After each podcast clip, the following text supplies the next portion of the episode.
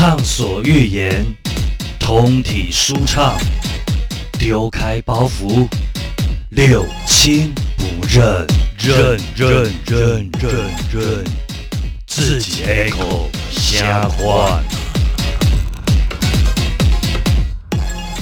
欢迎来到六亲不认，我是小迪，我是玲玲，我是 Tommy。桑尼，好，我们刚刚聊的非常的欲罢不能哦，所以我们这一集呢，赶紧的再接续一下我们的性平观念。刚刚你们听完我的故事，有没有什么感想？觉得男生跟女生之间的差异？所以桑尼有找到照片吗？没有，哎、找不到，忘记那我个人叫什么们刚刚名字。四个大人在这边找一张对，众望所归的照片，竟然找不到，算了，我们放弃了。我想有一天他会自己浮在版首页的，对，哎呀，就是你听完之后有没有什么感觉，桑尼？我的感觉啊，其实我认同你刚刚讲的啦，嗯，因为有些事情哈，就比如说你这个，我们刚刚在聊嘛，你这个父权时代嘛，所以有些事情我们就会认为说，男生是这样，女生是那样，哦，男生可以做这些事情，女生不能做，反过来有些女生可以做，男生不能做。嗯哼，那所以你刚刚讲那是其中一个例子，嗯在某种状况下，他会觉得说，哎，我倒贴你就不错了，你还嫌我？对，而且女生可能有这种想法。还有一个重点，还有一个重点，真的好像你长得帅，哎你做这件事情大家就比较不计较。你长得比较不好看一点，人家就觉得呃你恶心鬼，你这丑八怪，你凭什么碰我？对，你们觉得？有，所以我跟你讲，你真现在这种就是这心态样。哎所以你你真正要邀请要求到所谓的公平的话，我说真的，平心而论，它有太多的模糊地带了。对，所以我们才要更坚、更更充实自己的自身的素养，嗯。你才能够去对抗这么资讯爆炸、混乱的年代，嗯。甚至是认知崩坏的年代，嗯对不对？讲讲的太有道理。我们把这一集提名金钟奖，就这一集是不是？对啊，讲的很好哎、真的是拍拍手，众望所归。众望所归啦。对我用左手拿奖牌。好，所以这一集我们再来继续深聊我们所谓的性平观念。那我们姓名观念就会延伸到男女平权的问题了。我觉得男女平权呢，有一个地方非常的有意思，就比如说我刚刚讲的嘛，男生是帅哥，他可能哎想说，哎，玲玲长得好可爱，来抱一下。可能那个如果 对不起，我这样讲好像有有一点就是我只是举例了哈，说如果一个长得真的很比较不好看的男生，然后玲玲长得很可爱哦，玲玲可能反手拍已经过去了。对，可是今天如果郭富城，那个要弄回旋题了，对，可是今天如果郭富城说玲玲长得好可爱，来哥抱一下，来吧。是不是？所以老天也是不公平 本来就存在着一个不公平的，机制里面的，对对。然后我们再讲到男女真的有办法平等吗？我们先来，你们你我先讲，你们先想一下，嗯男女根本不平等的例证。嗯好不好？根本没办法平等。我先讲我的好了。女男生很奇妙的，我觉得，我觉得台湾这个社会很奇怪哦。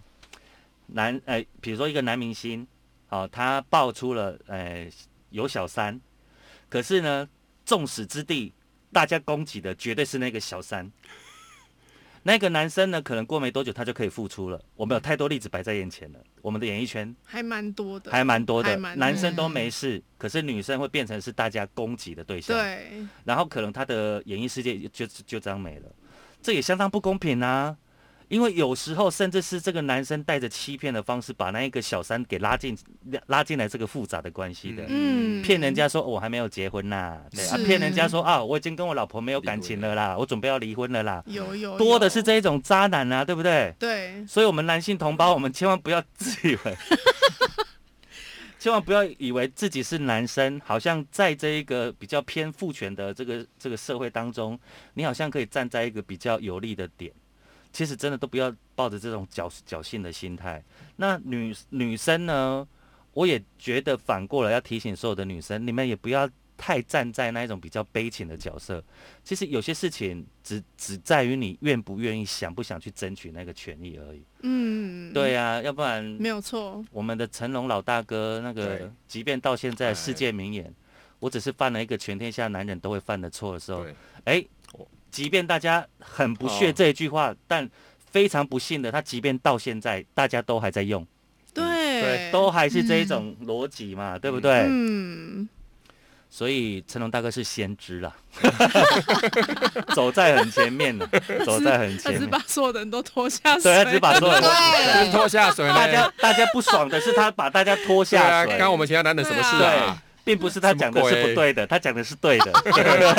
对啊，然后哎然后当其他人就是也有爆出来这种情况的时候，说啊，你看，你看陈龙讲那句话是对的，男人都是这样，啊是啊，所以好，你看我我今天就用这一个角度来讲好了。假设我今天站出来嗯开记者会，讲我的女粉丝对我做的那几件事情，嗯，你觉得有没有人会同情我？有没有人会觉得说小迪你好可怜哦？你这样我觉得骂那个粉丝的声音会多过于同情你，对对对对对对，但他不会觉得我的身体受到什么。对，对对你，看吧，他会觉得小迪出来蹭流量，对蹭个 Me Too 的流量。对，就觉所以得你这还好吧，这还好拿出来啊讲吧，哎呦，你第一次被人家爆吗？只是从后面抱而已，又没有掐你奶头，对不对？什么的之类的。还没有找到，我的是蛮好找的。报警了，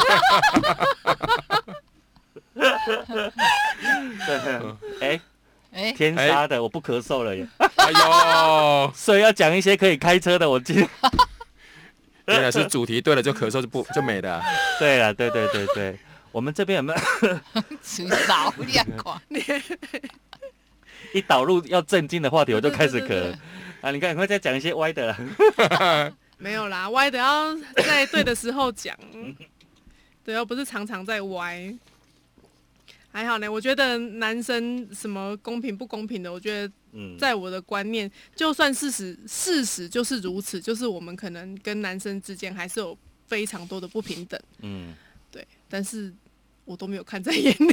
啊因为你就把你自己当一个男生在活，所以你没有看哎。我我觉得这也是一个非常不公平的一个遭遇，就是因为我们家都是女生，嗯哼，对，然后呃，我爸曾经有表达过，怎怎么都是女生的这种想法，哦。所以我就把我自己当成男生在活着。对。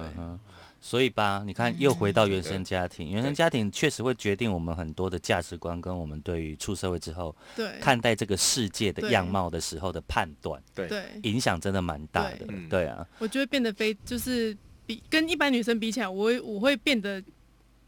呃、嗯。呃，怎么讲？超乎我想象的理性，嗯，我会变得比较理性。就，呃，我觉得小时候我我爸爸的影响对我们也很大，因为他对于男生跟女生的那种界限跟什么，就是你会觉得他就是一个大好人，大家都喜欢他，嗯。然后对他也不会有太多像，呃，触屏达位，诶，就是我们是卖那个水果批发的嘛，嗯，所以他在跟女生接触的时候，跟男生接触的时候，大家都可以把他当成非常好的一个朋友哦，或者是长辈，或者是、嗯或者是晚辈都好。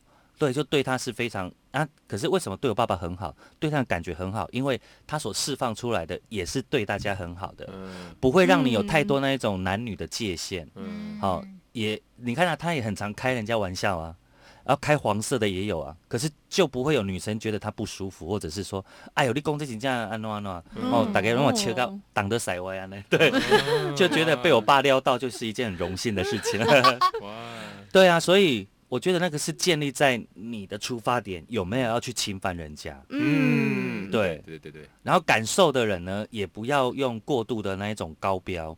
我我待我待会要讲几个案例呢，其实是一个是在他年纪很小的时候，他甚至还没有办法去判别。呃，到底什么是被侵犯的时候？他只是我个人觉得啦，他只是被家长灌输说，小女生在外面哦，不能让人家看你的裙子，就是不能让人家掀裙子哦，不能让人家看你的内裤、小裤裤哦，或什么什么的。我觉得过度保护，呃，过度保护所造成的一个案例，嗯这是发生在台东一个小学，嗯、对，是我的朋友跟我分享的，嗯，是他亲自看到的案例哦。对对对，然后、上课的时候啊，然后有一个小女生，她前面坐一个小男生，他们大概都是三四年级，国小三四年级那种年纪。嗯。我我印象中这个年纪的小朋友刚好对于性性判别介于刚要启蒙的那个年纪，对、嗯他们甚至不晓得什么叫做性。对，啊，嗯。对不对？好，所以在这个模棱两可的年纪，你要怎么去判断所谓的性骚扰？对，这是相对于小朋友来讲很不公平的一件事情哦。嗯好，他的故事发生是小女生上课的时候，前面坐一个小男生，小男生是一个学习迟缓的小孩，对，可能他的学习反应或者是呃比较容易活在自己的世界那一种的，对。然后呢，他的橡皮擦掉下去了，他只是慢慢的蹲下去，可能捡的比较久一点，嘿。然后那个女生就突然说：“那个谁谁谁，你是不是偷看我的内裤？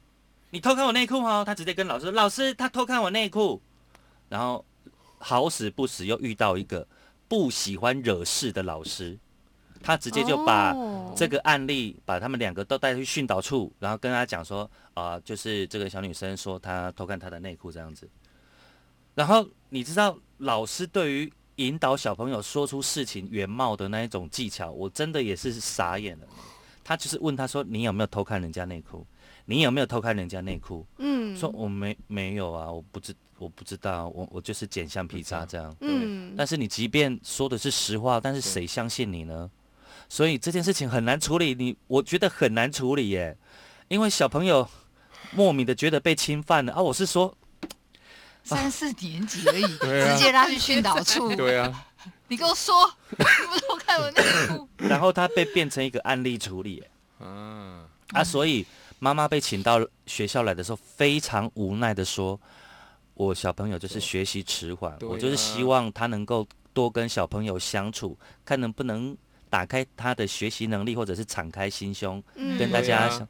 啊，结果变成这这样这样子，啊，我怎么还敢？我怎么还敢让他来学校呢？对呀，对啊，嗯。因为他就是不比较不容易，就是他表达能力就是不好嘛，嗯，他没有办法为自己辩解对，然后女嗯。小女生又咄咄逼人咄逼人，嗯，你知道那种反差，对。那我就会想说，我可能往比较不好的方向想，我说就是可能女生你就是你知道有些有些人就是会拿着自己的优势去欺负，就是他想欺负的人啊，嗯，对，嗯对啊，但但这这不是。诶，我要先讲，我我们只是在揣测这种想法，并不是说小女生是这样哦。嗯，因为我们看整件事件下来呢，其实小女生并没有今天今天如果小女生主动跟老师说，老师没关系啦，他可能是捡捡橡皮擦什么，是不是事情就大反转了？对啊，嗯。那为什么会一直闹到教训导处，就表示他没有想要对。觉得这些事情要善了嘛？对对。对，所以我们就必须得想他是不是有其他的想法。那这只是发生在国小的小事情而已。对，我现在讲这个案例非常的可怕，对，你们要有心理准备。嗯。他你们有哎、你看我们 p a c k a g e 多 free，对，讲太正经的话题会咳，对啊。你没有你们有没有看过那个什么最佳利益？它是一部那个公司拍的有关于法律法律的那一种戏。嗯然后他这出戏已经到了第三季了，嗯它里面我我觉得蛮推荐你们去看的，因为它里面就是有很多真实的案例，所以我觉得你们可以用用在跟跟那个学员的沟通跟分享上面。这个案例蛮可怕的，因为它是改编社会的真实案例的。嗯一个很很优秀的老师，长得也帅帅的，然后呢，有一天他突然被告被他的学生被女学生告他性侵，然然后这件事情呢，几乎是百分之百确定的，因为有地点，嗯。有受害者，有有有有有照片吗？没有照片，就是有受害者的告自白，然后老师也哦确实跟他共处一室，哦，哦。共处一室。哇，然后呢？啊。完蛋完蛋，然后，呃，那个时候天心饰演的角色是他的辩护律律师，然后他去啊看了所有的卷宗，他告诉老师说：“老师，我现在需要你帮我做一件事情，就是我接下来问你的每一句话，你都必须老实说。嗯现在的状况只有你老实讲，我才有办法帮你处理。如果你真的有信心他，我努力帮你做到那个行者比较低。”嗯嗯对对，如果你真的没有信心他，我就可以帮你平反。对，嗯所以你一定要告诉我实话。老师从头到尾的态度都是一样的，他非常诚恳的跟天心说：“我没有性侵我的学生，嗯嗯，不管你们问几遍，我就是没有。但是我没办法反驳，因为你们有时间、有地点、有人。对，对，那就是所以他有上诉嘛，所以上诉就还会有一段时间嘛。可是，在这段时间呢，有旁支的一个故事，就是呃，老师的妈妈因为这件事情传开来了，就是在还没有被被平反之前，他已经被形容成就是一个性侵的性侵学生的老师。所以左邻右舍看到他妈妈都是讲很难听的话，，其中还有很激烈的，会直打电话到他家说：“林家龙一个强暴学生啊，你你你还有脸在这个社区住吗？还不快滚吗？你们这些丢脸的母子啊，怎样怎样怎样？”嗯，他每天要遭受这一种语言的霸凌、肢体的暴力，然后甚至有时候买菜回来呢，还会有不明的东西这样飞过来，可能是有丢他东西什么的嗯这样子，嗯很很夸张哦。对，然后因为审判的时间拉得越长，他妈妈就必须要独自忍受这种东西。对，所以呢，天心做的方式，这个方针，他在里面我们讲律师啊，方针嗯律师呢，他用的方式就是他上诉争取 争取时间，嗯。他先去家里访问妈妈，因为你知道我们刚刚讲的原生家庭，对于对于很聪明的律师呢，他会先从原生家庭去看他妈妈的谈吐，还有他妈妈的态度，对，他一定妈妈也是坚持说，我家小孩不可能性侵别人，你再怎么跟我讲，我都不相信，所以我相信他是无辜的，我一定会等他回来。律师，请你帮我们。哦，讲到这我都想哭了。然后呢，讲完之后，好，天心确定这件事情了嘛，嗯所以他就开始想说，那如果老师真的没有性侵的话，那问题就是出在女学生啊。嗯，所以呢，他就开始去做那个校园访问，就是开始去访问其他同学说啊，这个女生在学校，风格是嗯。怎么样样，做人怎么样，怎么怎么怎样怎样怎样。哦。哎，一问下来，开始有点端倪了。哦，她在学校是一个就是那种小团体的头头，家里是有钱人，嗯。然后呢，她什么都是请大家吃的，嗯，然后她非常喜欢这个老师，然后关键来了，她曾经拿着一束花去跟老师告白。嗯，因为老师对每个学生都很认真，对所以让他产生错觉，觉得老师对他有意思。对哦然后再加上他也真的很爱老师，对喜欢，所以他直接告白。然后被告白，他老师一直跟他说：“你误会我对你的好了，我对你就是老师对学生的好，对，嗯而且我不能接受你的情谊，你这年纪怎么巴拉巴拉，跟他嗯讲很多道理。嗯结果他他就很难过，就一直哭，然后由爱生恨，很对，一定他决定要毁了这个老师。嗯所以你看，我刚刚讲的例子来了哦，他就是他就是最经典的，用自己身体的优势去伤害他想伤害的人。嗯，第一，他未成年，他就算他就算被踢破他是陷害老师的，他也是少年法庭待没多久就可以出来了，嗯甚至不用待，告诫而已。对，好，再来第二个，他如果告成功。他可以拥有很多的，就是大家的同情跟关爱什么的。对，反正他就是想毁了这老师。嗯，我跟你讲，讲到这边，他的故事超可怜的，结局超可怜。OK，继续讲。所以天心已经开始掌握到关键了，嗯他想说这女生，然后让他真的觉得老师是无辜的原因，是因为当一审判决老师有罪的时候，嗯他隔没两天立刻很开心的，就是请大家吃饭干嘛什么的。你一个被性侵的少女，哦怎么会有这种？表现态就是庆功宴啊，对我伤害他成功了，所以他就用引导的方式，开始慢慢的，那个让那个小女生卸下心防。嗯哎，反正最后呢，他们就是在法院审审理的时候，就是开始去搜证，嗯。所以后来确定是他故意把老师约到那个体育室里面，嗯。对，然后呢叫两个假证人，就就是她的闺蜜，对对对对，所以这是一切就成了。了对。就这么简单。所以呢，当他把这一切，就是当天心在法庭上把这一切的论述啊，就说，所以你是不是这样子设计老师，怎样怎样怎样怎样怎样，然后那个他就是有抓到那个被，呃，就是那个女生的心态，她就是一个傲娇的女生，一个富家女的女生，一她一直被这样讲，她开始越来越不爽。嗯，她说我不是，我没有。我没有，然后最后被激激激到最后，是说谁叫他不爱我，对，谁叫他怎样怎样怎样，我就是要毁了他什么什么的。OK，在法庭上，然后我们以为就是他他就这样子嘛，没有告成功了嘛，然后嗯他也承认是他陷害老师的嘛。对嗯，OK，所以老师在当天就无罪释放。是，然后无罪释放之后呢，天心说：“那你还有要对这个女学生再做行者的追究吗？”他说：“不用了，我只要，我只是要一个清白。对对，啊，希望他可以好好的。当他还有这个善念的时候啊，他很开心的回家，想跟妈妈告诉说他无罪的时候，他一开门嗯看到妈妈在上吊在他的面前，哎呦，哇，因为妈妈真的受不了那个舆论了，然后她也不晓得这个二审三审要拖多久，对，她撑不下去，她自杀了。嗯，然后她的自杀彻彻底底把这个男老师的善念给压过去了。嗯，他决定要让那女生死，所以我觉得真正压倒骆驼的最后一根稻草呢，呃，对吧？是这样讲吗？压倒骆对，骆驼的最后一根稻草，是稻草没错。我是稻草，对对对我在想是谁要谁啊？对，对，我 想说谁谁要谁，压倒这个男生的最后一个女生 啊，不是，就是他跟踪这个女生，他讲伺机下手嘛。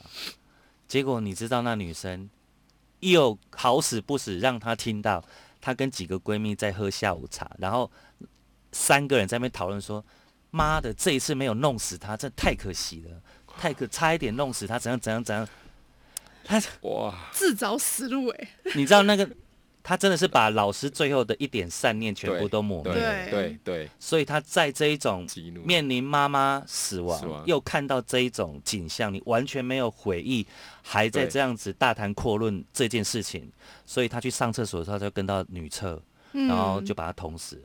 哦，然后从此之后，他就去自首了，因为他觉得是他最珍惜的妈妈也不在了，对，所以他不在乎这一切。没。什么好留恋的，对，所以哇，各位，我讲这个案例啊，只是告诉大家要尊重你的身体，要好好爱你的身体，不要觉得我们在这个社会上，你好像拥有女生的优势，或者是男生脸帅、长得帅的优势，或者身份地位的优势，你就可以为所欲为的去认为你用这种不对的方式可以拿到你想要的。嗯，我跟你讲，狼雷走听雷看，不是不报，只是时候未到。我跟你讲，报应这件事情呢，是我们人啊犯错的最大的囚牢。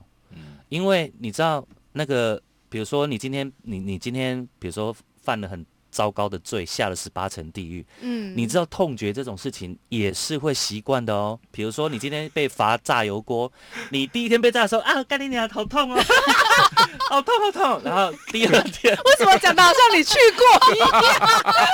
为什么可以描述的这么这么生动？对不对？你被你被打的时候，看你会不会骂脏话？对他那个样子像是是去按摩脚，对呀对按摩脚那种还有一种愉快的感觉，脚底按摩，然后你他是不是最可怕的是，他每天要做同样的事情？嗯，然后你明天要再被炸一次，你第三天、第四天、第五天，我跟你讲，痛觉是会就习惯的跟泡温。泉一样。你炸久了之后，好来吧，炸吧，哎，连干你俩都不会讲了，对，就下去。